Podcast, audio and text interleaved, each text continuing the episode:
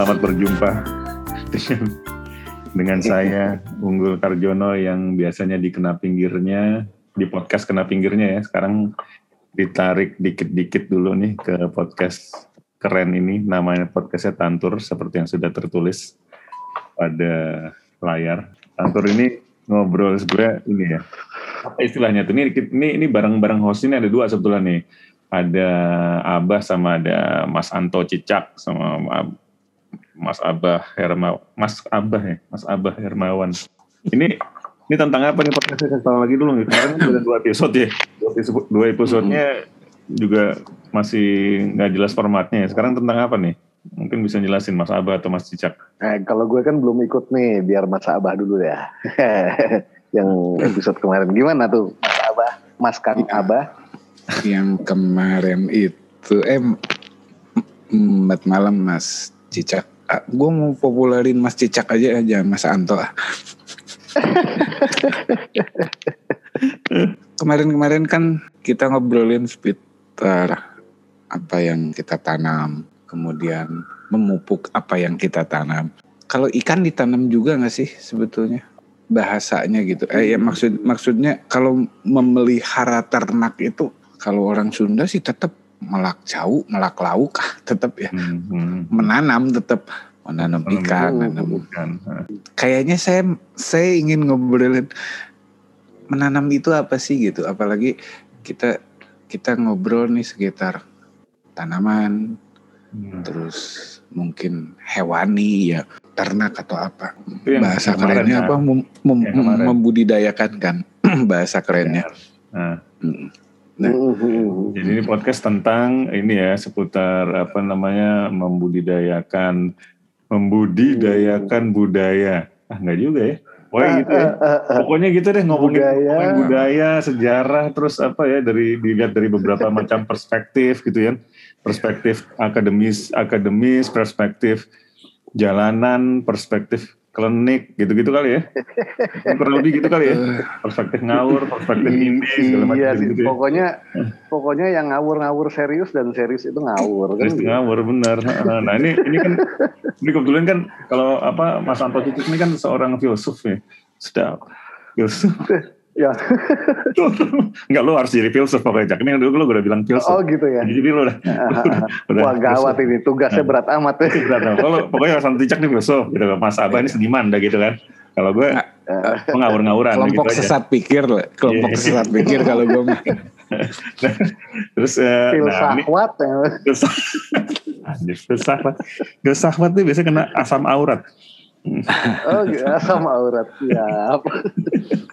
jadi jadi apa namanya eh, mal- nah ini ini bisa dibilang ini episode pertama aja bah ya yang kemarin kan karena agak Iya. sedikit beda ya ini apa Iya, iya, episode iya. pertama kali ini kita ngomong ngobrol ngobrol-ngobrol yang santai-santai dulu lah soal apa soal soal budaya misalnya gitu ya soal budaya eh, budaya itu apa sih kayak gitu kali ya apa Iya. budaya budaya itu apa Mas filsuf Cicak Nah, tuh, itu Nah. dia tuh. Iya. Eh, budaya tuh agak repot ya. Kalau kalau di di apa namanya di pandangan akademik ini kan budaya selalu disepadankan dengan eh, culture ya. Hmm. Eh, di literatur kebanyakan literatur juga buku-buku lalu selalu dipadankan dengan bahasa asing itu yaitu bahasa culture dari bahasa Latin itu kan kultura gitu ya Eh, terkait pada cultivation pertumbuhan gitu Iya, cultivate ya benar. Heeh, heeh. Tapi umumnya kan kalau kita bicara kultivasi itu kaitannya pada eh, cocok tanam ya. Cocok tanam. Hmm. Heeh, cocok tanam ini sebenarnya terminologinya agak ribet nih, agak sebenarnya apa membingungkan gitu ya. Jadi memang perlu tuh kita kita bongkar secara kreatif nih Mas Unggul. Nah Jangan-jangan ini, demen kita pahami ini tentang gue. budaya. Nah, Mhm. Iya kita eh, apa istilahnya kalau pakai bahasa Jawa itu kan dekonstruktif gitu ya cerita Iya, iya. Dis- disruption disruption ini ya disruption gagasan tentang budaya ya sedap Kamu itu kayaknya keren Ah, banget ya ah. Jadi memang eh, banyak orang bingung gitu ya. Hmm. Bukan bingung ya, mereka menggunakan budaya sama seperti sekarang deh zaman sekarang orang ribut bicara soal agama yang kaitannya sama kemarin apa itu uh, misalnya uh, Israel gitu ya, Israel dan Iya. Palestina kemarin kan agak rame itu ya. Hmm. Eh, sebagian orang mengatakan eh, wah itu nggak ada hubungannya dengan agama. Sebagian mengatakan itu ada hubungannya dengan agama. Mereka semua bingung. Eh, dalam pikiranku sih aku cuma nanya gitu. Definisi agama tuh apa ya gitu kan? Bingung juga kan sebenarnya. Agama masalah dan ya itu satu satu contoh. Seperti contohnya itu budaya pun juga mengalami hal yang sama kalau aku pikir ya. Ya, ya. Jadi kembali ke akar kata sih ya kalau di Jawa itu eh, ada istilah konon ada istilah budia daya gitu ya. Bud- Apakah ya. ini menja ya budia, budia atau budi? Ja- jadi dua kata harusnya budiadaya. Apa apa itu Ya. satu kata tuh? Ya, dua kata menjadi satu kata karena memang dalam tradisi Hmm. Jawa dalam dalam apa aksara Jawa itu kan ada eh, apa namanya operasi bahasa yang istilahnya jarwo doso. Oke, apa itu? Jarwo doso itu dua kata Hmm. eh, yang dimampatkan menjadi satu kata dan kemudian eh, grade kata tersebut naik. Makomnya naik nih ceritanya. gitu. Hmm, oke, oke. Itu ada ada operasi bahasa seperti itu dan operasi bahasa ini sering tidak bisa dipahami ya oleh akademik karena memang kita berbasis kepada ejaan yang disempurnakan dan bahasa Indonesia nggak punya kemampuan di sini gitu. Iya, iya, iya. Nah, kayak budidaya kalau dijadikan satu kata jadi budaya. Ini mungkin ya eh, salah satu akar eh, kata dari budaya itu sendiri yang kaitan nanti ke bahasa Jawa kuno gitu ya, terus kemudian ke bahasa Sanskerta gitu atau Sanskrit. Eh, Nah, kalau kembali ke budidaya berarti kan itu eh, kita coba terjemahkan secara eksplisit ya budi dan daya kan begitu ya. Iya, iya. Tapi secara umum juga terus kemudian orang melihat budidaya, wah dia hubungannya sama ternak nih Hmm. Iya, iya, budidaya. atau tanaman budidaya. lagi kan gitu kan. Iya, Misalnya kayak budidaya Eh, undur-undur gitu ya. Ya. Ah, ah, atau bu- budidaya kukang gitu ya. Tapi nggak di kukang nggak budidaya. Gak ada budidaya kukang belum ada kalau ada keren tuh. Wah gue banyak temen dong kalau gitu. Terus, eh, eh, Nah, gue juga khawatir tuh ya kalau eh, terminologi budidaya yang dipahami oleh orang umum berkaitan dengan cocok tanam dan eh, apa namanya peternakan itu justru malah terkunci pada etimologi kultur yang selalu disepadankan dengan budaya. Gitu. Iya, iya setuju. Heeh. Ngeri dah nih kalau kayak gini nih. Jadi sebenarnya budaya itu apa gitu loh. nah, nah. Di sisi lain juga problem problem apa? Problem agama dan masyarakat dengan keyakinannya selalu memisah-misahkan oh agama itu bukan budaya. Tapi di sisi lain agama membawa budaya baru. Nah, Ini gimana ya? Ya kan, kan ada ya itu ya ungkapannya kayak kayak bu, bu- agama membentuk budaya atau budaya membentuk agama kan itu ada ya. Ah, ya ya ya, kira-kira seperti itu. Akhirnya kan kemudian nanti ada budaya Islam, budaya Arab, bingung dah orang mulai. Hmm. Ini Islam yang mana, Arab yang mana gitu kan? Ya, ya, ya. Jangan-jangan eh, Islam bukan dari Arab, jangan gitu. Jangan. Tapi kalau kalau dari ini kalau dari dari paparan akademis gitu ya Mas Icak ya Mas Anto ya Hmm. apa Hmm. eh, budaya itu definisinya apa? Apakah Kalau gue cangkupannya. sendiri cangkupannya gitu loh? Kalau gue sendiri begini ya, waktu gue sempat menuliskan di dalam tesis gue kemarin selesai tahun 2017 akhir, eh 2017 akhir apa 2018 awal lupa deh. Aha. Nah itu gue memang menuliskan beberapa pandangan tentang budaya. Hmm. Jadi budaya itu memang gue selalu merelasikan dengan akar kata budi dan daya, sebagaimana eh, Hmm. Jarwo Doso tadi menggabungkan dua suku kata, dua kata menjadi satu kata baru. Hmm. Misalnya seperti eh, kalau di Jawa itu kan ada begini kulo, lan wargo saya dan masyarakat gitu ya. Iya, iya. Nah, ada satu unitas, ada satu unitas antara kulo dan wargo sehingga menjadi kaluwargo gitu. Nah ini level makomnya naik nih, level makomnya naik sehingga bicara keluarga atau kaluwargo itu ya saya adalah masyarakat dan masyarakat itu saya dan paling kecil kemudian di apa digunakan dalam bahasa Indonesia adalah masyarakat bapak ibu dan anak anak-anaknya kan gitu. Hmm, hmm, hmm, hmm. Uh, padahal kalau di Jawa namanya keluarga tuh wah, luas banget deh gitu. Iya. Nah begitu juga budaya tuh waktu di dalam tesis. eh gue coba menjelaskan dalam perspektif gue, dalam penelitian gue, ya budaya berarti terkait pada apa yang ada atau yang diupayakan di dalam budi manusia atau akal manusia, lalu kemudian dikeluarkan dalam akal manusia dalam bentuk tindakan, yaitu daya gitu ya. Oke. Sehingga Hmm. budidaya itu seluruh aspek yang hubungan. Ini menurut gue ya, Hmm, nggak iya. tahu deh nanti kalau Enggak benar menurut lu benar gue gue percaya. Ya, jangan percaya sama gue dong, percaya sama iblis, gitu kan. Amit. Lo lo nggak percaya sama iblis, bahaya juga nih. Iya, kan- gue percaya sama iblis karena yang suka itu ngebalik-balikin informasi. Gue percaya ke keberadaannya gitu. Iya. eh, lo lo enggak kan katanya begini kalau guyonan beriman kepada Al-Quran gitu kan Eh, berarti iya. seluruh aspek di dalam Al-Quran kita harus imani dong termasuk iblis gitu kan Iya benar, tapi kan di konteks percaya kayak misalnya dia bilang, eh lu mau nggak gue traktir makan? Oh gue percaya dia bakal traktir gue makan, ya enggak juga. Iya tapi lanjut tuh, sama mana tadi lupa jadi kan? Oke, oke soal budaya tadi. Jadi akhirnya eh, kalau dalam perspektif gue kemarin, budaya sendiri lebih dekat atau lebih sepadan menurut gue itu pada bahasa asing yang disebut dengan peradaban atau civilization Hmm, oke. itu. Nah, persoalannya sekarang kan kalau bicara peradaban, Hmm. lalu kemudian hubungannya dengan kesepadanan dengan kata budaya itu apa aja tuh yang di dalam situ tuh kan gitu. Hmm, hmm, hmm, hmm, hmm. Nah, nah, namun persoalan di akademik kan ada tuh nama yang disebut Fakultas Ilmu Budaya gitu kan, Oh iya, ha. yang dipelajarin terkait seni, terkait sastra kan gitu. tradisi gitu ya. Nah, terus ya. Heeh, heeh, terus terus kemudian eh, teknologi keluar deh dari budaya. Padahal kalau kalau kalau apa kalau kita definisikan budaya dalam perspektif gue tadi, Hmm. eh, kalau seluruh aspek manusia berarti kan teknologi harusnya masuk dalam budaya begitu kan? Harusnya masuk apalagi kalau tadi Harus. mempelajari apa eh, tradisi gitu ya atau kesenian ya kayak Hmm. keris dalam bentuk dalam misalnya dia dianggap sebagai benda seni itu kan juga ada teknologinya untuk membuat itu kan gitu ya. Dia berhubungan ke situ kan. Hmm. Hmm, hmm. Hmm. Bener banget teknologi metalurgi lah istilahnya Ya. ya, Nah, gitu. Sok banget sih pakai bahasa asing Nora deh. Lo kayak ini kalau kan agak-agak ke barat-baratan juga cak dari, dari nongkrongan Ya lo. termasuk Tapi- baju jaring-jaring gitu. jaring-jaring gitu. Berarti berarti gue mulai tersesatnya ketika gue ikutan mata kuliah dasar umum ya, ilmu budaya dasar gitu.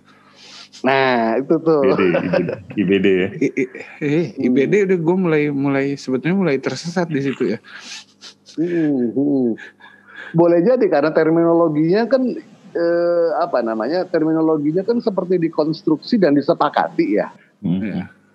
Sebagai satu pakem teori gitu. Nah persoalannya kan kebenaran bukan sebuah kesepakatan.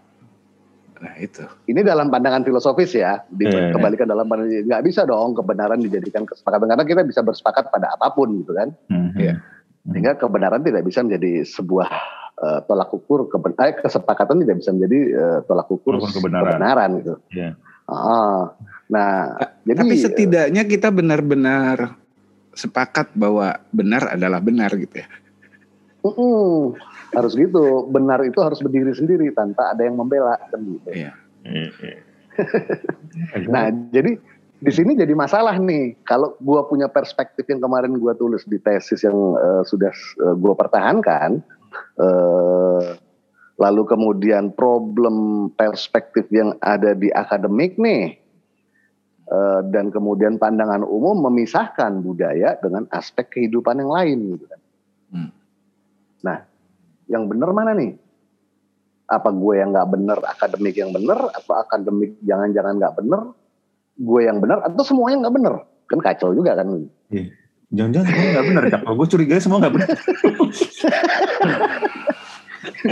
Ya kan nggak bisa kebenaran karena kemiripan juga kan nggak bisa juga kan. Iya, iya, iya. iya. Iya. Tapi yang jelas sih kalau dalam eh, sejauh gue membaca eh, horizon atau cara cara hidup orang Nusantara, eh, khususnya orang Jawa karena memang penelitian gue banyak di Jawa, Jawa dalam arti di sini eh, dalam wilayah yang dipahami secara modern yaitu Jawa Tengah dan Timur gitu ya. Mhm. Eh, itu ya budaya itu mencakup keseluruhan aspek manusia. Hmm. Artinya kalau memang kalau memang eh, negeri ini atau Jawa ini ber, ber, berhorizon spiritualitas, maka spiritual juga bagian dari aspek budaya tersebut. Tapi kalau memang eh, apa eh, masyarakat ini ber, berkarakter atau berhorizon sekuler ya berarti agama di luar budaya gitu. Nah yang Hmm. perlu kita lihat kan apakah agama ini bagian dari atau spiritual ini bagian dari aspek kehidupannya masyarakat tersebut atau tidak. Tapi sejauh gue memang antara agama atau spiritualitas dengan aspek kehidupan manusia tuh eh, nggak pernah terpisah sama sekali ya dalam dalam pandangan Jawa. Kira-kira begitu. Terserah ada mau dikategorikan agama apa terserah. Nanti nanti Hmm. kita bahas lebih lanjut dan soal kayak gitu. Iya. Karena kalau ngomong agama agak-agak kritis ya sampai eh, koma misalnya gitu. Iya. Ya. Abah mungkin ada yang mau disampaikan unek-uneknya gue udah lihat fotonya Abah kayaknya dia pengen menyampaikan unek-unek dari fotonya ya. Perasaan fotonya udah dari kemarin begitu dah. Sama sih kayaknya ya pandangan gue juga ya budaya apa budaya budaya itu kan budia ya budia budia akal. Tapi kalau budayanya kan karena ada dayanya berarti ada ada sebuah eh, apa sih pergerakan. Ya mungkin kalau kebetulan gue orang Sunda, orang Sunda bukan suku Sunda ya, orang Sunda. Hmm. Ya budaya itu ya ucap laku lampah. Gitu. Ucap laku lampah. Maaf, ucap Iya. laku lampah. Iya.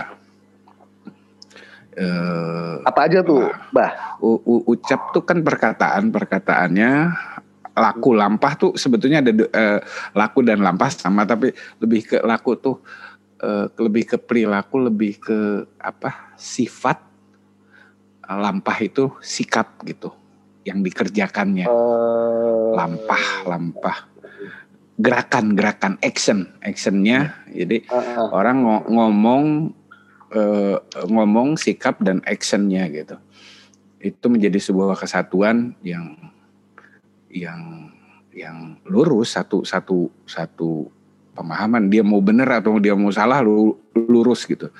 Istiqomah pada kejahatannya atau istiqomah pada kebaikannya lurus gitu. Kon- apa sih? Konsekuen ya? Konsekuen gitu. Konsisten, itu konsisten. sih.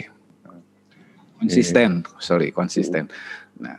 Itu kan bahayanya kan ketika para kreator bahasa menggunakan menciptakan bahasa yang keren budidaya itu tadi kira budaya itu sudah budidaya gitu terus budidaya nantinya ke nanam ikan Eh, budi- Hmm. budidaya itu nantinya ke tadi kan piara kambing gitu Hmm, sementara budayanya doang adalah jaipongan eh, apa namanya Hmm, Wayang golek gitu ya. boleh.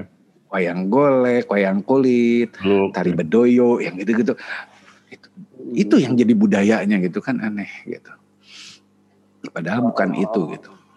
Ya, terus terus ah, yang yang yang lebih juga membuat gue ketika kita harus apa melestarikan budaya. Sibuk melestarikan budaya terus kapan bikin budaya barunya juga bingung kan Itu nah ini terkait ini tadi terkait yang ucapnya ada barusan. Itu gue juga ada jadi ada pertanyaan. Mungkin Aba atau Mas Anto Cicak nih. Eh, sebetulnya kan tadi ya banyak banget jargon melestarikan budaya gitu ya. Sedangkan Hmm, menurut, hmm, hmm. menurut gue pribadi budaya itu kan evolve ya, berkembang ya, seiring zaman dan lain sebagainya. Bukan gitu nggak sih? Eh, dalam perspektif tertentu begitu ya. Iya. Tapi persoalannya begini, kalau kalau ditinjau dari dari filsafat, Hmm. Eh, khususnya filsafat Islam gitu ya, Hmm. ada dua dua kategori besar dalam hal ini kaitannya eh, yang universal, artinya yang mencakup keseluruhan, dan yang partikular, artinya eh, mencakup yang sebagian. Gitu. Oke. Karena pasti sebagian itu bagian dari keseluruhan dan keseluruhan tidak mungkin menjadi bagian dari yang sebagian kan gitu. Hmm, hmm. Iya, iya. Sama juga ada dua pembagian lagi yang besar, cukup besar untuk melihat segala aspek. Itu yang pertama istilahnya hadis. Hadis gitu, hadis atau hadis gitu ya. Hmm. Hadis Hmm. itu artinya kalau nggak salah baru. Gitu. Eh hadis itu lama. Hmm. Kadim yang kedua kadim itu baru. Berarti ada sesuatu yang baru, ada sesuatu yang lama gitu. Hmm. Eh, artinya gerak alam itu akan menghasilkan sesuatu yang baru juga. Hmm. Tetapi juga ada yang bergerak bersamaan itu dan dia sifatnya lama. Hmm. Misalnya kalau di argumentasi filsafat Islam tuh misalnya Tuhan gitu ya. Hmm. Tuhan itu adalah eh, pemahaman yang sudah lama, sudah ada sejak awal. Dan dia Hmm. terus bergerak bersama alam atau bahkan alam juga dinaungi oleh dia gitu kan. Eh, tetapi dia juga bersamaan menciptakan hal-hal yang baru Hmm. Gitu. Nah, Eh, kalau dikembalikan kepada persoalan apakah budaya itu menyesuaikan dengan perkembangan zaman, kalau mengia- melihat dari persoalan universal dan partikular, kemudian baru dan lama tadi, eh, rasanya cukup aneh ya. Hmm. Artinya yang baru pun juga tidak pernah bisa lepas dari yang lama, gitu kan? Oke, ya, ya. Iya. Eh, yang boleh jadi justru malah eh, menurut pandangan subjektivitas gue nih Hmm. eh, nggak mungkin berkembang ke ke arah yang baru kecuali memang diupayakan untuk menjadi baru gitu. Hmm, oke, oke. Mungkin elemen-elemen budayanya yang berkembang mungkin ya. Maksudnya tadi kan kalau kita ngomong budaya sa- salah satu kalau dipretelin kan di situ ada kesenian gitu ya. Di situ ada bahasa, Hmm, di situ ada lain sebagainya. Mungkin itunya ya yang yang yang bisa menyesuaikan gitu mungkin ya. Kali gue nggak ngerti juga. Nah, yang gue khawatirkan justru malah eh, apa namanya bergerak dari apa lama menuju ke baru ini justru malah merubah pemaknaan. Oke. Hmm. Misalnya ya, misalnya begini ya, eh, salah satu hal yang eh, pernah gue pelajari di daerah Banyumas, ya. Banyumas ini masih dekat nih dengan tradisi Sunda. Hmm, bahkan hmm. bisa dibilang perbatasan karena itu awal kali masuknya kerajaan ke sebelah selatan Nusantara lewat kerajaan Galuh Purba ya lalu kemudian Iya, terbagi bu- dua ke Bang Timur dan Bang Barat nah dulu itu di situ ada namanya tari itu tari lengger gitu ya Ya, ya. Iya, iya, iya. tarian lengger kalau kita sekarang kenal tari lengger tuh eh, erotis lah Hmm, hmm. Erotis, terus kemudian penarinya cewek-cewek muda, terus disawer kan gitu. Nah, Iya. Terus kemudian eh, pada saat kebetulan gue main-main ke Banyumas, gue ketemu tuh salah satu komunitas atau sanggar yang eh, eh, apa namanya tari lenggernya lanang atau laki-laki. gitu. Hmm. Argumentasi mereka mengatakan loh originnya tari lengger itu laki-laki. gitu. Gitu. Hmm. Tapi sayangnya tari lengger yang ini yang gue ketemu ini eh, mereka selalu dipandang eh, sebagai masyarakat transgender Hmm. gitu.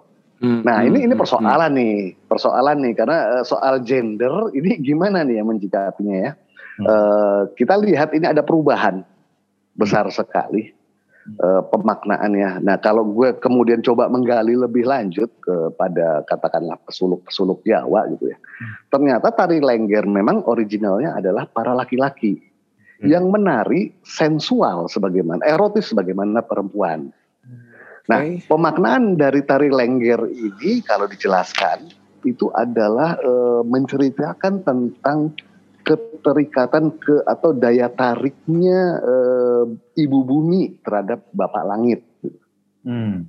Hmm. Eh, Hmm. Jadi bapak langit melakukan tarian erotis untuk juga memikat ibu bumi karena jatuh cintanya bapak langit kepada ibu bumi gitu ya. Hmm. Hmm. Hmm. Yang kemudian kalau gue tanya siapa nih ibu bumi bapak langit, buset berat amat kayaknya ya. Hmm. Eh, terus kemudian mereka menjelaskan ya itu ya Hadam dan Hawa gitu. Oh. oke. Eh, jadi eh, akhirnya gue bisa melihat dari aspek-aspek eh, budaya eh, Jawa dan gue kaitkan juga dengan budaya-budaya yang dikategorikan di luar Pulau Jawa gitu ya, Hmm. Hmm. memiliki kesamaan. Hmm. Sebenarnya memiliki kesamaan. Sayangnya akhirnya dengan cara pandang baru pemaknaannya ba- baru gitu. Sama seperti di misalnya di Sulawesi gitu ya. di Sulawesi di masyarakat Bugis itu ada masyarakat Calabai Calalai gitu ya. Bisu Pernah dengar nggak tuh? Yang bisu itu bukan? Iya iya, Eh, bisu ya bi- bisa dibilang bisu juga. Hmm. Tapi Calabai Calalai ini lebih lebih kelihatan eh, laki-laki secara fisikal. Hmm. Kemudian dia tidak kawin mawin, Hmm. memisahkan diri sebagai apa eh, dari bagian masyarakat besar gitu, masuk ke dalam masyarakat Calabai Calalai, naik ke gunung gitu ya. Lalu mereka menjadi masyarakat spiritualis Hmm, hmm, hmm. yang bisa dibilang eh, katakanlah eh, mereka konsultan spiritualis bagi masyarakat besar sehingga Hmm. kalau ada kegiatan apa begitu mereka diundang para calabai calalai diundang untuk membacakan doa atau menyampaikan ujangan-ujangan. Ya, oracle ya, oracle. Nah, gue curiga nih, Hmm. eh, oracle ya bisa dibilang gitu deh. Hmm, hmm. Eh, apa? Nah, gue curiga nih ya, gue curiga. Jadi eh, sebenarnya banyak sekali tarian di di apa di Nusantara ini beraroma feminin gitu ya. Kalau kita Hmm. masuk dalam kategori di luar gender yang Hmm. lebih universal gitu ya, Hmm. eh, itu menjadi kesadaran masyarakat kita gitu. Hmm. Tapi kemudian pada saat dipahami sebagai satu satu hal se- sebagai seni saja gitu ya. Mhm. akhirnya ya terkunci pada cara pandang baru yang yang hanya sekedar gender atau eh, Hmm, apa eh, problem sexing ya wah ini Hmm. bahasa bahasa ini herpetologi kayaknya Oh iya, betul benar. jadi masalah sexing male or female kan gitu eh. nah kalau keseluruhannya gue lihat ini bukan soal male or female gitu karena di Jawa sendiri juga eh, raja atau sultan kan disebut ratu. Ratu ya. Iya. Ah, Ratu Adil misalnya begitu atau eh, apa eh, Hamengku apa ya bukan bukan. Eh, siapa namanya? Bentar. Gua lupa deh nanti kalau ingat gue ini. Eh, jadi ratu sendiri itu selalu disepadankan dengan queen nah ini problem Iya, lagi nih Eh, Nah itu, iya betul betul betul. iya betul. Ratu Galuh aja bukan perempuan kok. nah hmm. Jadi jadi sebenarnya gue khawatir ini apa eh, kalau misalnya me- melestarikan dan menyesuaikan Hmm. sesuai dengan perkembangan, justru malah peletakannya bergeser. Jadi bergeser ya. Iya, seperti lengger tadi deh. Kalau lengger laki-laki lalu kemudian bergeser di- diubah menjadi perempuan, eh, berarti ada ada konsekuensi besar nih kita menyikapi tarian lengger. Iya, iya. Ke depannya kalau mau kita lestarikan, yang di yang mana yang mau kita lestarikan? Benar Karena sama. sebagian besar Iya. catatan sejarah mencatat lengger itu perempuan gitu Hmm. yang menari. Hmm. Lebih tua lagi, apakah mau dilihat atau enggak gitu kan? Hmm, hmm. Masalah gitu. Benar, benar. benar. Nah kalau dikunci di situ akhirnya eh, hilang deh makna bahwa sebenarnya eh, tari itu dalam dalam dalam eh, pendidikan Jawa disebut eh, beksan ya Ya.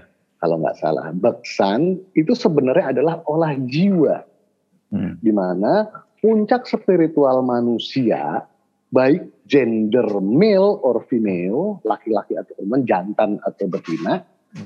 Eh, itu harus mencapai puncak feminismenya.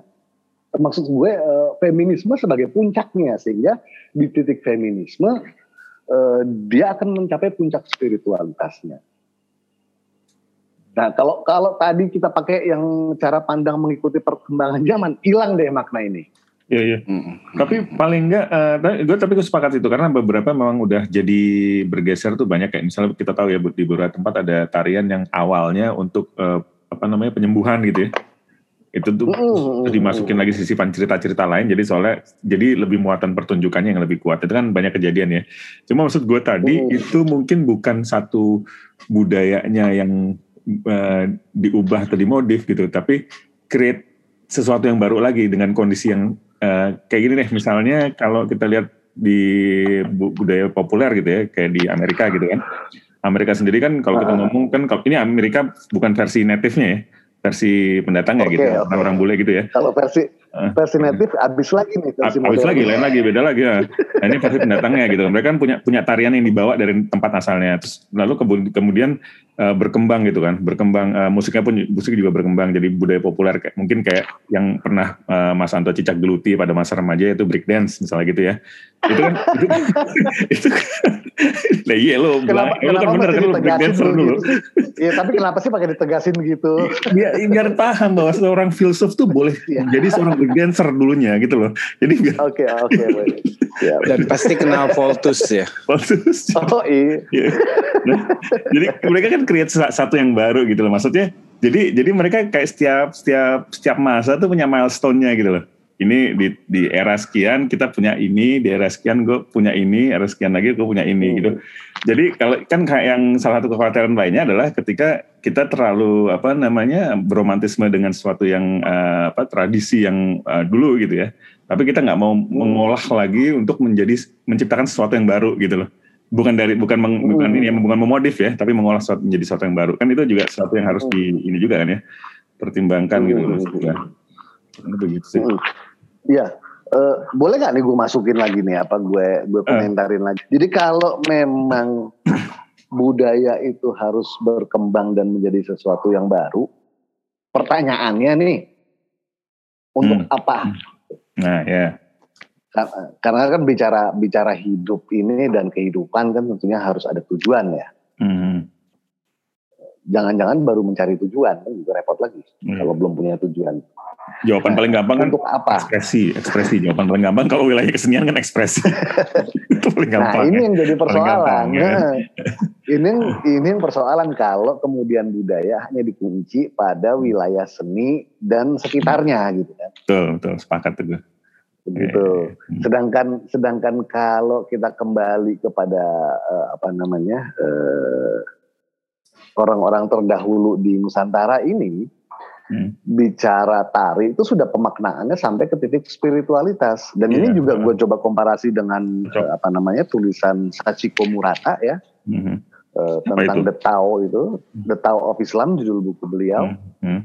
itu sepadan memang Eh, Hmm. jadi dia menemukan satu titik kategori yang menjelaskan bahwa Tuhan itu maskulin gitu kan Ya, hmm. karena dia bersifat aktif lalu selain Tuhan itu bersifat feminin nah semestinya semestinya segala sesuatu selain Tuhan itu harus berkarakter feminin kan begitu Hmm. supaya eh, yang aktif bisa masuk, yang yang yang pasif menerima apa yang masuk gitu kan, Hmm. yaitu menerima apa yang datang dari Tuhan. Hmm. Nah persoalannya kan gerak alam ini dan eh, upaya manusia ya dengan kebebasan berkendak dan berpikirnya cenderung menjadi maskulin gitu kan. Hmm. Nah ini ini kalau gue lihat kembali kepada apa yang diajarkan oleh para eh, sesepuh-sesepuh dari Nusantara melalui beksan inilah kemudian kita belajar untuk mengolah jiwa sampai ke titik feminin gitu loh. Ini Nah. Nah terus kemudian kalau kita mengupayakan sesuatu yang baru, landasan pengetahuannya apa gitu kan? Hmm. Lalu kemudian tujuannya apa gitu? Hmm. Nah ini jadi pertanyaan besar nih. Jangan-jangan kita dibawa ke mana-mana ke tempat yang tidak jelas gitu kan? Hmm. Kalau Oke tuju- lah, happy, oke lah. eh, kalau tu- tujuan ini gitu. follower follower tujuannya followers likes tujuannya likes you know ya ya ya ya ya betul betul.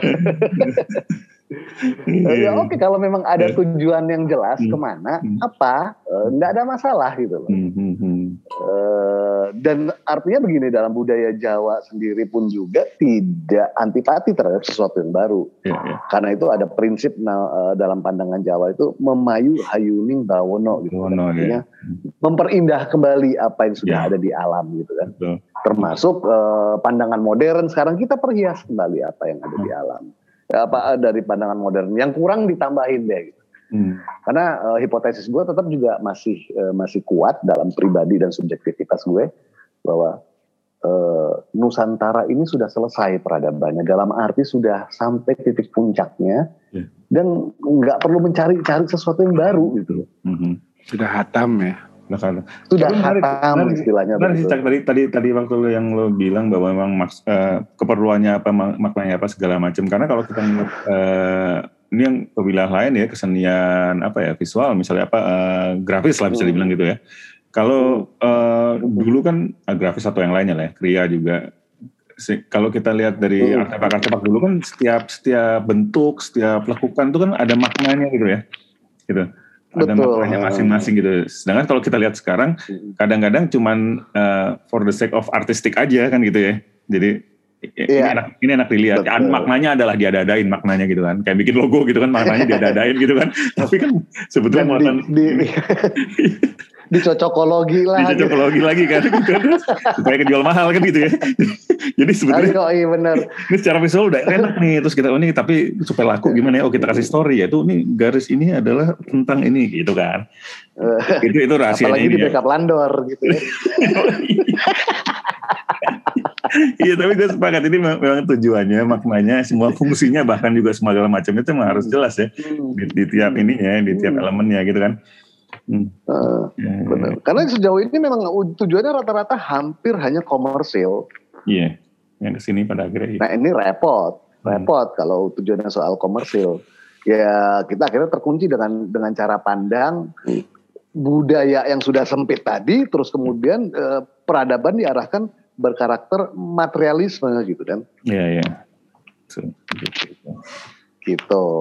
Bahkan kapitalisme lagi. Yeah. Ah, gitu. Uh, termasuk juga komunisme yang sebenarnya adalah kapitalisme baru gitu. Iya, iya, iya, iya. tapi tapi itu tadi tapi ngomongin tadi uh, apa termasuk karya seni ya gue ya gue malah berpikir jangan-jangan karya seni dulu itu yang nampak-nampak semuanya itu bukan bentuk aslinya gitu. Jadi, bu Jadi yang dia ciptakan tuh bukan itu gitu. Jadi justru itu adalah silokanya yang yang yang bisa kita lihat oh ini karya seni kalau dulu tuh karya seninya kayak gini-gini. Padahal dia masih menyembunyikan pesannya di balik keindahan itu gitu. Sepakat. Hmm. Artinya ya, ya makanya tadi sampai diurai lekukannya mengandung arti anu segala macam karena memang ya. yang kita lihat itu bukan yang dia ingin ingin tunjukkan. Hmm. Yang kita lihat itu apa ya? Kalau di Sunda siloka bahasa Jawa apa sih? Siloka, siloka kan ya sama ya. Siloka itu uh, kiasan. Sama. Ya. Kiasan kan. Hmm. Kiasan dari dari pesan utamanya gitu. Hmm. Gue merasa jangan-jangan kalau yang sekarang kita ya itu dikrit belakangan kesannya. Iya makanya, betul sepakat gua. Makanya kemarin sempat ngobrol eh, esensi duluan apa makna duluan nah itu kayaknya. Cuma masalahnya ya kalau masalahnya nih kalau kalau sekarang nih kondisinya ya di industri kreatif ya kalau kalau harus mikirin gitunya tuh ya deadline-nya nggak kuber pak itu ya. jadi repot iya lo nyari siloka atau bentuk makna makna lainnya bukan deadline-nya ya, baru baru pitching tuh. Oh, itu kan? Iya iya benar benar. Mana mana harga udah dijatohin banget lagi. Iya. ditawar kan? Aduh. Bukan pitching dulu sudah minta harga duluan di depan tuh. Udah ditawar habis habis kan boleh deh ikut pitching. Aduh males banget itu itu emang benar. Tapi tadi gue yang tertarik tentang feminin feminin ya tentang feminin uh, kayaknya memang dibalik kemaskulinannya manusia gitu. Ternyata memang yang terdalamnya feminin gitu. Karena terbukti Tuhan tidak menciptakan Adam sebagai perempuan tapi laki-laki dan uh, Tuhan menciptakan Hawa dari bagian itu gitu jadi jangan-jangan bagian dominannya laki-laki itu ditarik menjadi uh, hawa itu sendiri gitu. Dan, dan karena karena femininnya kita sudah terambil hawa berarti kita harus mengeksplor feminin kita gitu.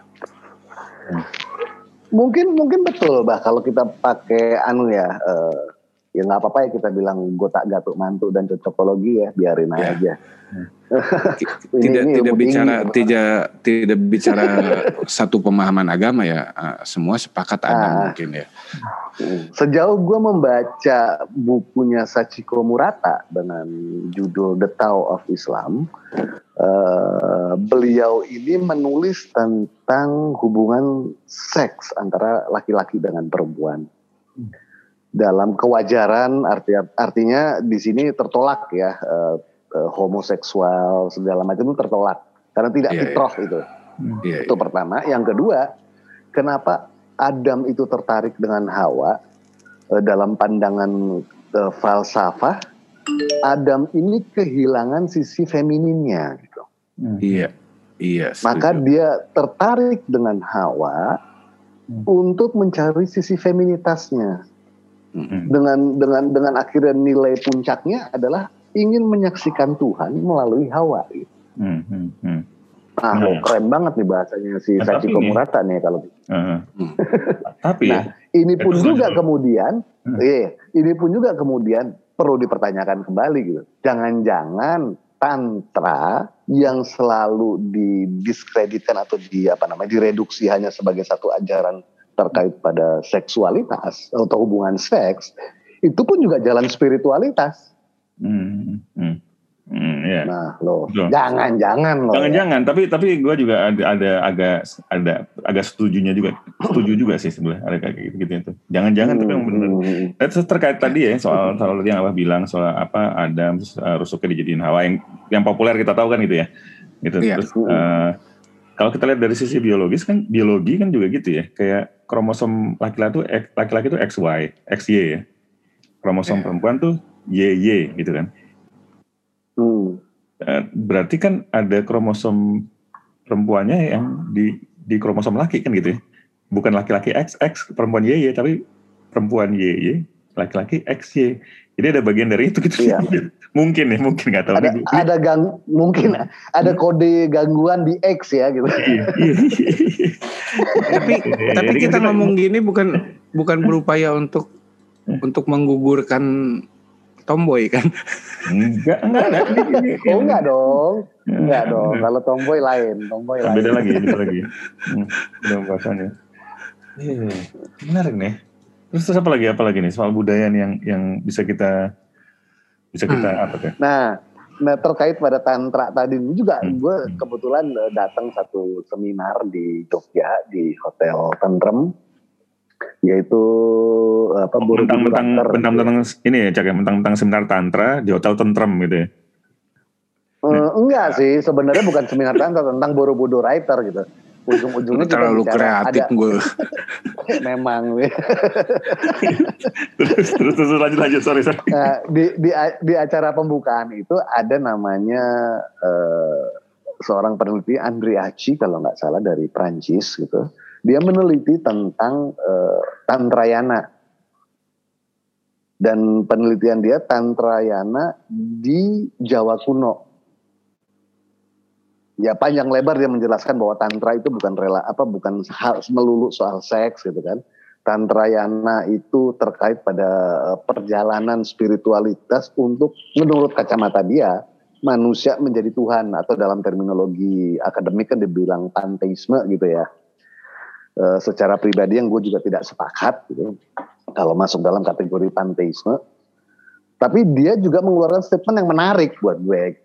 Jadi dia menjelaskan bahwa sejauh dia menemukan kitab-kitab tantra kuno di misalnya di apa namanya eh, India, terus Hmm. kemudian di Kamboja gitu, Hmm.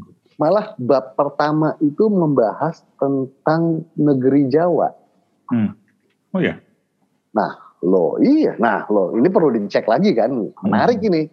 Nah, Hmm. Karena bagaimanapun juga selalu daya peneliti itu kan alih-alih dia akan mengatakan bahwa saya hanya seorang peneliti, saya bukan pengikut Tantrayana, saya bukan Buddhisme, Hmm. saya bukan Hinduisme gitu kan. Hmm. Ya akhirnya kan subjektif juga kan, ya nggak masalah juga sih.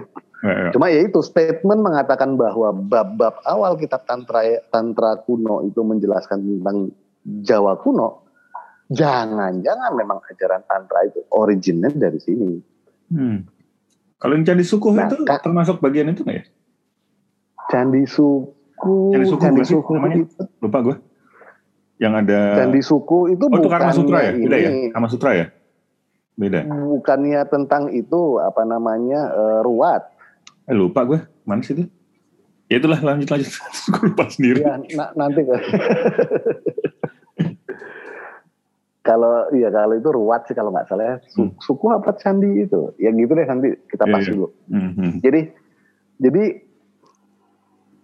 gimana ya Hmm. jangan-jangan epistem kita lebih lengkap gitu loh daripada ke epistem apa pengetahuan kita lebih lengkap tentang tantra dibandingkan eh, tantra-tantra yang dipahami di India di eh, Hmm. Kamboja di negeri-negeri lain Hmm. Kalau direlasikan secara historical juga notabene-nya kita yang menjelajah dunia duluan Iya, iya. Mm, gitu, gitu. Nah, terkait juga pada soal budaya kita bisa ngelihat deh kode kode atau artefak yang paling paling gede deh di Indonesia misalnya Borobudur gitu ya. Mhm. Kalau kemudian budaya direduksi tadi seperti Abah bilang hanya pada aspek artistik gitu ya. Iya. Berarti kan masalah estetik gitu ya. Wah Hmm. keindahannya segala macam. Ya oke, itu adalah satu hal gitu. Tapi bukan satu-satunya kan begitu harus melihatnya. Iya, iya. sayangnya sayangnya kacamata eh, umum selalu tergolong apa me- tergeser ke dalam jebakan atau jebakan atau apa gimana namanya tergeser dalam satu terminologi yaitu soal art gitu loh soal estetik gitu. Iya. Tapi kalau kita bisa bayangkan begini deh andai kata memang benar Borobudur itu dibangun eh, sekitar abad 7 sampai abad 8 dan kemudian kita lihat banyak sekali relief-relief di situ yang eh, seperti menjelaskan adegan-adegan mulai dari adegan adegan porno ada nggak ya? Eh sorry, guyon gue. Tapi yang jelas ada adegan-adegan dalam relief. Eh, salah satunya adalah gambar kapal misalnya begitu. Ya. eh. Nah, kalau gambar kapal kan konsekuensi rasionya kita bertanya nih. Orang di zaman eh, di zaman sekitar abad 7 abad 8 sudah membuat relief kapal gitu ya. Hmm. Pertanyaannya adalah apakah itu kapal sebuah cita-cita Hmm. yang sedang dirancang untuk diciptakan setelahnya Hmm. atau pengetahuan yang sudah dikuasai Hmm. sebelumnya bahkan sebelum Borobudur itu dibangun. Hmm. Eh, tapi kalau melihat banyaknya gambar kapal dan menjelaskan eh, apa namanya eh, gambaran eh, cerita-cerita dari setiap relief, jelas itu pengetahuan yang sudah dikuasai. Iya. Yang kalau ah, yang kalau misalnya kita bicara kapal, berarti kan hubungannya macam-macam tuh. Kalau dalam ilmu akademik Iya. sekarang tuh, yang Hmm. partikular-partikular itu yang khusus-khusus. Hmm. Ada navigasi, Masih- ada engineering, kan begitu. Belum itu lagi ya, apa fungsinya ya, perdagangan segala macam gitu. ya. Ah, ekonomi segala macam. Nah, kalau memang Borobudur boleh masuk ke dalam kategori budaya tadi, nah mau kategori budaya yang reduktif tadi bahaya, Hmm. hilang dah makna-makna itu gitu. Hmm. Tapi kalau kita masuk ke dalam kategori mungkin ya gue gue sombong dikit, kalau terminologi gue yang paling keren gitu kan, Hmm. yang merasa inilah yang paling tepat menurut gue, Hmm. yaitu sebagai peradaban mencakup seluruh aspek. Maka budaya itu juga bicara teknologi dan sains. Iya. Iya lah. Nah, ini juga akhirnya akhirnya kita bertanya lagi, kalau teori gravitasi itu baru ada abad 18, Borobudur dan Prambanan sudah dibangun di abad 8 tanpa paham teori Newton. Hmm. Hmm. Nah, artinya kan ada teknologi di sini nih. Iya. Belum lagi gimana cara ngukirnya. Hmm. Terus kemudian membuat susunan kunci-kunci sehingga batu ini batu antara batu dengan batu itu saling mengikat satu sama lain. Hmm. Borobudur aja sendiri kalau misalnya dia ber- dilihat dari atas itu berbentuk lingkaran terus dibagi seba- menjadi sekian batu kalau matematikanya nggak bener Mencong-mencong. pasti ada yang nggak presisi mencong-mencong ada yang apa eh, beronggak kan Itu gitu kalau arsiteknya gue tuh, Cak. kan ada ini apa eh, ilustrator bisa dibantu kan lewat Sketch up. sketch up.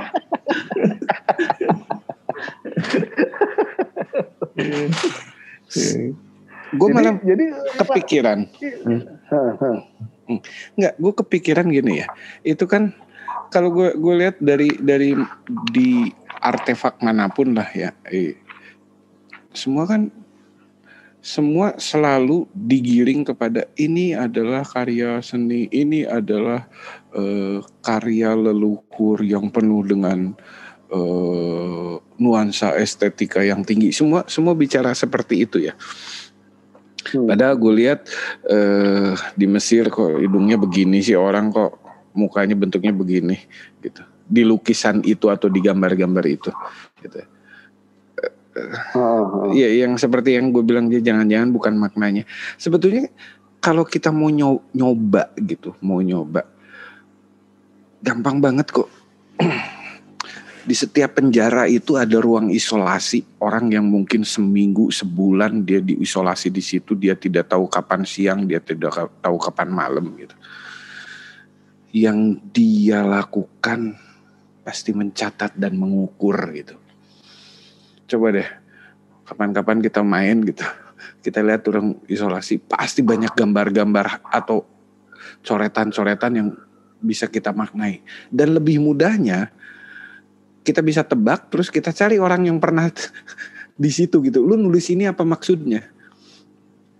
Kalau kita belajar dari situ aja, kita jangan-jangan tahu semua apa yang yang ditulis di apa pun juga ya. Artinya kan gini, eh, umpamanya, umpamanya eh, orang yang membangun atau orang yang mendirikan eh, Borobudur, Candi Borobudur, itu kan mereka terbatasi oleh ruang ya pasti, dan dan dia mencoba mencurahkan segala sesuatu yang sudah dia ketahui, gitu.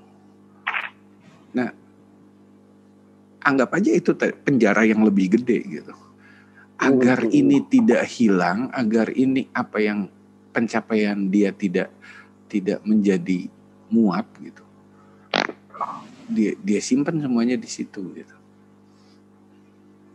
Hmm. Gue gue pikir apa yang dialami orang di ruang isolasi sebuah penjara ya, entah karena berantem atau apa, mereka suka dipisahin tuh.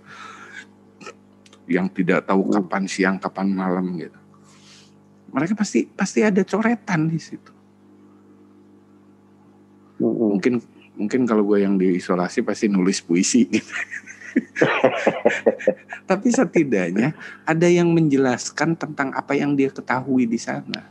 Nah, gue pikir apa pun itu yang ada di di di candi atau apa pun lah gitu di seluruh dunia, isinya menceritakan pencapaian dia. Yakin gue pencapaian dia. Ketika ngomongin pencapaian berarti peradaban sudah ada gitu. Nggak usah kita ngelihat Hmm. bentuknya lah gimana Borobudur bisa begitu kita bandingin lagi dengan dengan hitungan tahun dan segala macam. Teknologi belum ada katanya atau apa gitu. Loh sekarang kita banyak kok menemukan yang apa katanya di Gabon ternyata ada eh, artefak yang dicurigai ini kayaknya si apa instalatir nuklir atau apa gitu kan orang menduga-duga gitu bener enggaknya juga kan kita nggak tahu tapi kan Hmm. ke arah ke arah miripnya kuat gitu karena dengan keilmuan orang memperdebatkan itu apalagi yang perdebatannya ahli filsafat kan biasanya dia lebih mampu untuk menguasai perdebatan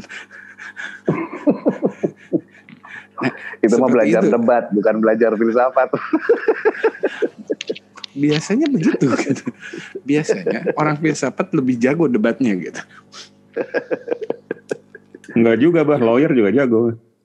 Iya benar. Eh, kalau lawyer itu sejago-jagonya lawyer tetap kan eh, ada hakim yang tidak bisa Tapi kreatif direktur juga ya? jago debat loh. Dia bisa mempertahankan argumentasi. Iya, iya benar juga sih kan. Bu- Bukan jago debat, jago bohong gitu kan. jago jago bohong. kategori jago tuh sangat luas sampai jago ngeles mungkin. Iya. eh, tapi ya, tapi ini, ini Tapi- ag- agak OOT dikit ya sama tadi kan soal Borobudur dibangun belum teknologinya segala macam gitu ya. Ini OOT dikit ya. Kemarin gue nyeritain anak gue biasa lah, anak gue anak gue sekarang umur lima tahun ya. Eh, si Giri Giri pak. Si Giri lima tahun terus gue inilah nyeritain soal kisah Nabi Nuh gitu ya. Terus gue akhirnya agak-agak menyesal juga nyeritainnya malam-malam karena dia pertanyaannya pertanyaannya pertanyaannya untuk untuk pertanyaan untuk dijawab jam-jam segini tuh agak-agak ribet buat gue. Gitu. Kayak bisa sudah ngantuk-ngantuk gitu kan. Misalnya dia nanya tiba-tiba gitu kan. Loh itu bikinnya di gunung Pak ya begitu. Dia dia kebetulan gini ini ba- selalu pakai bahasa Inggris gitu ya. Tapi gue selalu pakai bahasa Indonesia Eh, terus dia bilang intinya gitu dia dia ngomong itu bikinnya di gunung terus uh, gue bilang iya uh. itu bawa kayunya ke sana gimana gitu kan apa di, apa pakai kayu sekitar situ gitu kan. Nah itu kan gue nggak tahu tuh pertama. Terus terus Hmm. terus lagi yang lainnya lagi gitu. Eh, terus apa namanya kalau emang yang nakal adalah orang-orang kaumnya Nabi Nuh gitu kenapa yang ditenggelamin satu dunia? Kenapa nggak kaumnya aja ditenggelamin benar juga ya. Terus, dan lain-lain pertanyaan-pertanyaan detail lain lain lagi ya. belum cara cara bawa singa gimana emang singa ada di situ singa kan di Afrika misalnya gitu kan emang dan lain sebagainya Iya, iya, iya. Ya. oh dikit Sebetulnya bukan pertanyaan yang kritis. Ceritanya yang tidak lengkap sebetulnya. mungkin mungkin juga mungkin udah nah Jadi, tapi- tapi bisa terkadang jadi, tuh, bisa eh, jadi itu kondisinya gue. Bisa Eh. jadi artis siapa pun, siapa pun. Hmm. Kita yang miskin materi gitu, bukan bukan yang mendengarkan yang kritis, bukan. benar- kita yang benar juga. miskin materi. Ah, Itu- Atau bah jangan-jangan eh, yang menceritakan membuat makna baru yang sebenarnya juga nggak punya landasan pengetahuan. Nah, enggak, itu terkait berarti- terkait Bah. Jadi kayak, mungkin ada benernya juga karena mungkin gue udah agak lupa juga kisah sebenarnya kan ya dengan dengan dan uh, plus plus lainnya lagi. Terus udah kan udah udah ter, gue gue jelasin se- sebisa mungkin karena gue ngantuk gitu kan. Terus dia bilang ya udah besok cerita apa lagi pak gitu kan. Eh, terus gue bilang besok cerita Nabi Musa deh. Nabi Musa tentang apa? Orang yang bisa belah lautan. Itu gimana ceritanya? Ntar dulu ya bawa belajar dulu.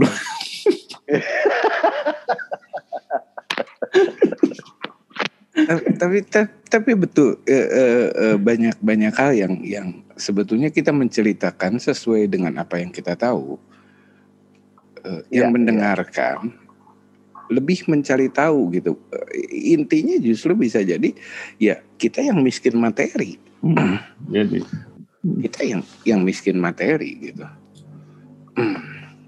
atau bertanya Karena di, apa? salah. kemiskinan materi kita juga terbentuk atau eh, dibentengi oleh kekuatan keyakinan. Hmm. Kita yakin itu terjadi, jadi kita nggak perlu banyak nanya. Mereka tidak tidak dalam benteng keyakinan banyak bertanya gitu. Nah justru itu malah kalau gua bilang anak-anak itu para filsuf. Iya ya. Hmm.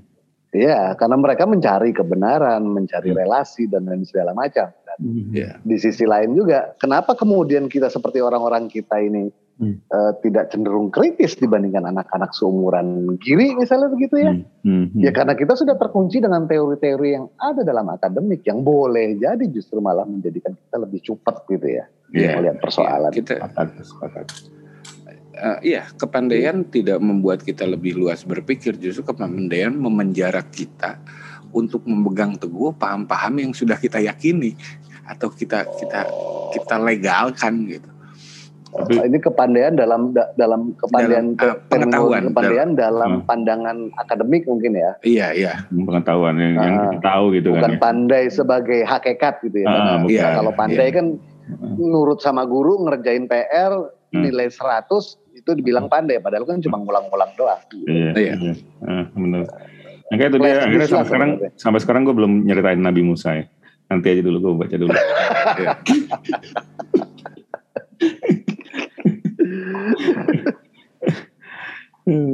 Kacau Iya. ya, gue juga jadi inget cerita juga inget jadi cerita waktu dulu tuh om eh, waktu Hmm. lu main tempat siapa gitu lupa anaknya tanya Tuhan itu lebih maha maha besar ya gitu Oh Mas Roy, Mas Roy, Terus Mas Roy. kemudian lo- Mas Roy genggam. oh Mas Roy Mas Roy genggam ya Iya. itu kan juga bagaimana kritisnya seorang anak bertanya eh, definisi besar itu bagaimana lalu kemudian relasinya harus dikaitkan kepada yang empirik atau yang non empirik dan Iya. karena kita kehabisan ini ya apa Hmm. pengetahuan untuk menjelaskan justru malah kita kalah gitu kan Betul, betul. Oh. Nah, itu Kasus itu kasus itu gue pernah terjadi tuh. Hmm. Kasus ya artinya eh tapi dalam dalam pertanyaannya yang rada guyon tapi anak anaknya udah rada rada lumayan gede gitu anak SMP kalau Tuhan Hmm. kan kan tidak pakai maha kalau di bahasa Sunda ya Gusti Nu Agung gitu ya Gusti Nu Agung terus Gusti gue mana loh maksudnya kan Agung doang yang punya Gusti katanya. Hmm. awal, awal- awalnya dari situ terus dia bilang terus gimana kita bisa membuat Gusti Agung? Nggak ada yang bisa. Lu kenapa kita ngomong ngomong Gusti Agung? Artinya kita kan yang yang meng, mengklaim Gusti Agung. Seolah-olah kita yang membuat Tuhan besar gitu. ya itu itu asli gue pernah terjadi gitu hmm. pertanyaan itu. Kenapa Tuhan bisa besar? Hmm. Gitu. Artinya uh. artinya upaya kita yang membesarkan Tuhan. Hmm. Gue bilang ini ada gue bilang gue hanya ngomong gini nggak perlu kamu pintar hmm. kamu hanya cukup tua aja hmm. kamu udah tua kamu bisa nyampe ke situ karena apa gue pikir ada hal-hal yang yang mungkin hanya bisa dimiliki karena kita tua gitu hmm. sampai hmm. sampai gue tapi dia maksa tuh ini jujur dia maksa akhirnya gue bilang membuat Tuhan besar itu tidak bisa hmm. tanpa kita membuat diri kita kecil. Hmm. Nah, lumayan dia mikir tuh. Dia caranya hmm. untuk melihat Tuhan besar itu lu harus ngecilin diri lu sendiri. Lu hmm. kecil apa itu? Begitu lu ngerasa diri lu kecil, lu bakal ngerasa bahwa Tuhan itu gede. Hmm. Nah, tapi ini kalau balik lagi ke ya kalau emang cara berkomunikasi. Kalau gue tadi ya, uh, eh, gue ada tadi yang gue bilang karena karena anak gue itu segiri itu berbahasa Inggris dan gue berbahasa Indonesia. Mungkin salah satu yang gue malas menjawab adalah karena gue nggak punya kata-katanya dalam bahasa Inggris. Gue diksionernya nggak ada. Ngerti gak sih? Jadi gue, aduh gue ini apa ya bahasa Inggrisnya? Oh, udahlah, ntar aja deh mas ya. Besok gue belajar jam segitu gitu kan ya. Setelah gue pas-pasan gitu kan kosa katanya. Itu kan kebayang ketika lu nanya-nanya sesuatu ke gue, uh, kan uh. ketika gue mencoba menjelaskan dalam aduh di bahasa Sunda ada, gue bahasa Indonesia-nya apa ya? Gue, ya kayak gitu, kayak gitu gitu. It, itu padahal jelas gue gue gue orang sangat sangat Indonesia banget gitu, tapi hmm. gila ya gue sampai kehabisan kata-kata hmm. untuk menjelaskan sesuatu gitu. Bahkan bahkan jujur aja ada beberapa kata di bahasa Sunda yang kalau dari gue terjemahin ke bahasa Indonesia padahal hanya dua tiga kata gitu menjadi sebuah kalimat atau mungkin sebuah paragraf gitu hmm. hanya untuk menjelaskan sebuah kata gitu hmm. di Sunda ada ada ada istilah hmm. tapi jangan-jangan itu karena lo cuma jelimet aja bah Enggak. Iya kan lo jadi memilih kata-kata yang tepat gitu. Kalau gue kan bahkan untuk kata-kata sederhana aja gue nggak nemu ini apa ya bahasa Inggrisnya. Gitu. Iya. Loh, sekarang sekarang di bahasa Sunda ini semua orang Sunda pasti ngomong gitu. Hmm. Bisi labuh atau e, bisinya gue nggak tahu, labuhnya artinya jatuh. Gitu. Tapi kan bahasa Indonesia-nya hati-hati takut jatuh bahkan lebih gawatnya lagi sudah memponis hati-hati nanti jatuh seolah-olah ujungnya akan jatuh hmm. padahal kata bisi jatuh itu bisa jadi hati-hati khawatir nanti kamu akan jatuh hmm. panjang kan jadinya hmm. Hmm. padahal di bahasa Sundanya cuma satu bisi hmm. takut-takut atau hmm. khawatir nanti lu jatuh gitu tapi hmm. kalau bahasa Indonesia hati-hati kamu jangan naik itu nanti jatuh jadi kalau naik pasti jatuh nanti jatuh gitu seolah-olah difonis di bahasa Sunda nggak fonis gitu hmm. hanya hanya kekhawatiran nanti takut jatuh kan kalau takut jatuh kalau takut jatuh jangan naik kan jadi, mungkin jadi, mungkin lo jadi jelasnya makna gitu jadi harus jelasnya gini ya hati-hati uh, kamu punya kesempatan kamu punya 30% kemungkinan jatuh gitu kali ya kamu punya kemungkinan besar untuk jatuh loh. Hati-hati. Hmm. Tapi menarik itu, bah. Hmm. Uh, kalau gue lihat lagi terkait pada persoalan bahasa ya. Hmm. Uh, ternyata memang kalau Sunda punya kekayaan bahasa seperti itu di Jawa juga banyak tuh kekayaan bahasa yang sama hmm. seperti itu. Bahkan di eh, wilayah-wilayah uh, lain di Nusantara pun juga punya karakter seperti itu. Hmm. Hmm. Jangan-jangan nih, jangan-jangan bahasa Indonesia justru malah mereduksi ya pemahaman-pemahaman kita tentang banyak hal. Iya, iya. jangan-jangan. Jangan-jangan gitu. Nah kemudian kalau ini kira-kira aja, kalau ternyata pakemnya bahasa Indonesia itu berbasis kepada bagaimana struktur bahasa Inggris di Eropa, hmm. nah ini masalah lagi nih. Hmm, hmm. Karena jelas uh, dalam dalam buku apa namanya uh, buku Geography of Thinking karya Nisbet itu membandingkan cara berpikir orang Barat dengan orang Timur. Hmm. Nah, orang Timur yang jadi sampling ini adalah masyarakat uh, dari suku, eh bukan suku, dari ras Cina ya, Cina dan sekitarnya. Hmm. Dia bandingkan tuh dengan orang Amerika gitu. Hmm. Dan ternyata memang uh, ada satu mapping besar Hmm. yang berbeda antara Barat dan Timur. Karakter Barat itu uh, cenderung sangat uh, pragmatis dalam berpikir. Hmm. Lalu kemudian sangat partikular, uh, sangat spesifik. Uh, sedangkan orang Timur itu kompleks, nggak bisa dia me- melepaskan hubungan antara gelas dan meja, dirinya dengan Hmm. uh, langit, dirinya dengan bintang, dengan sio segala macam, Hmm. dirinya dengan tetangga itu nggak bisa gitu. Tapi kalau orang Barat bisa individualistik. Hmm.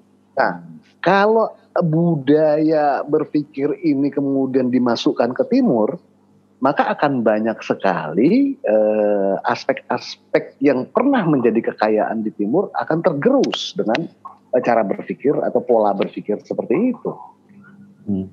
Contoh sederhananya begini aja deh, pada saat kolonialisasi kan eh, tuduhan dalam penelitian-penelitian yang dilakukan oleh masyarakat Eropa atau cendikia Eropa kan mengatakan kita bangsa yang tidak memiliki eh, literasi kan begitu ya. Ya. Hmm, hmm, Bahkan dalam era modern dianggap buta huruf gitu. Hmm.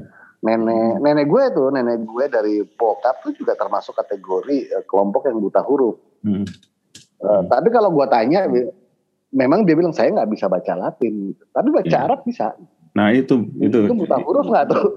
Ah, Terus it- kemudian kalau Hmm. memang buta huruf kita punya aksara Jawa nih. Iya. Kalau misalnya sudah ada Hana Caraka di eh, eh di Jawa ada Hana Caraka di Sunda Kagangaka kan gitu kan. Mhm. Di ini di sana itu kan punya eh, corak eh, bahasa yang seperti Hana Caraka dan Hmm. Kagangaka ini kan. Nah, terus kemudian kenapa harus beralih ke ini nih ke huruf Latin gitu. Iya. Betul itu itu Iya, itu gue pernah ini juga, Cak. Pernah gue bilang juga waktu itu lagi ada diskusi apa juga. Gue bilang eh, buta buta huruf kalau dibilangnya buta huruf Latin, iya gitu loh. Tapi kalau untuk Ya, Arab, betul. Arab Pegon maupun Hana Caraka, enggak orang-orang masyarakat kita udah apa melek huruf banget gitu loh. Cuman ketika lo masukin, ya kayak Hmm. sekarang kita, kita jujur gue sekarang buta huruf, buta huruf Cina, buta huruf eh, Jepang, buta huruf Thailand ya kan, gitu. Jadi Iya, iya. gitu makanya makanya itu agak aneh juga sih maksud gue menjudgment bukan bukan huruf gitu loh. Nah ini yang gue khawatir dengan modernisasi justru eh, kita harus ikut dengan kesepakatan tertentu kan. Iya. Hmm. Nah kalau kesepakatan tertentu tidak sepadan dengan dengan apa eh, horizon yang dimiliki di Nusantara berarti banyak persoalan kita sudah hilangkan di situ. Iya. Oke, sebentar gue mau mau mau samain persepsi dulu.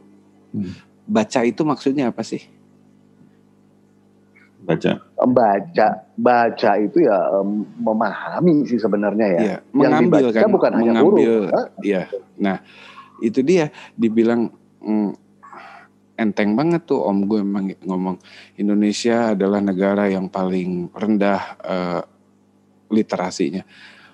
Terus Om gue Nini Maneh maksudnya nenek lu dulu daun sirih aja dibaca katanya. Betul betul. Iya, Kalau di Jawa kan ada oh, il ada ilmu titen gitu. Ilmu Itu titen. membaca ah, juga. ah, baca alam, baca Sampai- gitu. Iya. Iya semua semua semua dibaca pohon pisang aja dibaca kok orang Iya. dulu. Sembarangan aja yang ngomongnya. iya. Gitu. Kalau kalau di burung perkutut ada katuranggan gitu kan membaca tanda-tanda fisik. Iya, iya, iya, iya. Di herpetologi Iya. juga eh, masih cantik. Iya. Oh iya Iya kan? betul ya.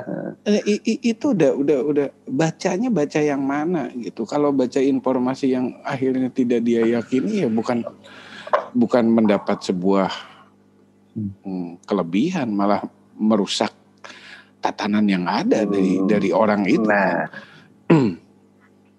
Ini itu, Itu yang saya- repot kalau kayak gitu.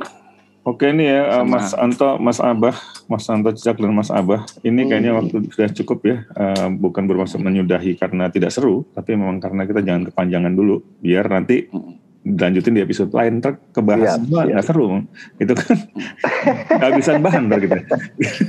siap, siap, siap. Siap, siap. Thank you ya ngobrol-ngobrolannya kita ya. Nanti kita lanjut di episode Ya, berikutnya. sama-sama, Mas. Nanti mungkin kita Iya. bahas sesuatu yang lebih mantap lagi. Bisa jadi soal breakdance mungkin sebagai budaya populer ya kan. Gue lagi, gue lagi disudutin. Oke, sip. Thank you ya semuanya Mas Bah, Mas Cicak. Siap, makasih juga Mas Kang. Abah. Assalamualaikum. Yuk, sami-sami. Waalaikumsalam.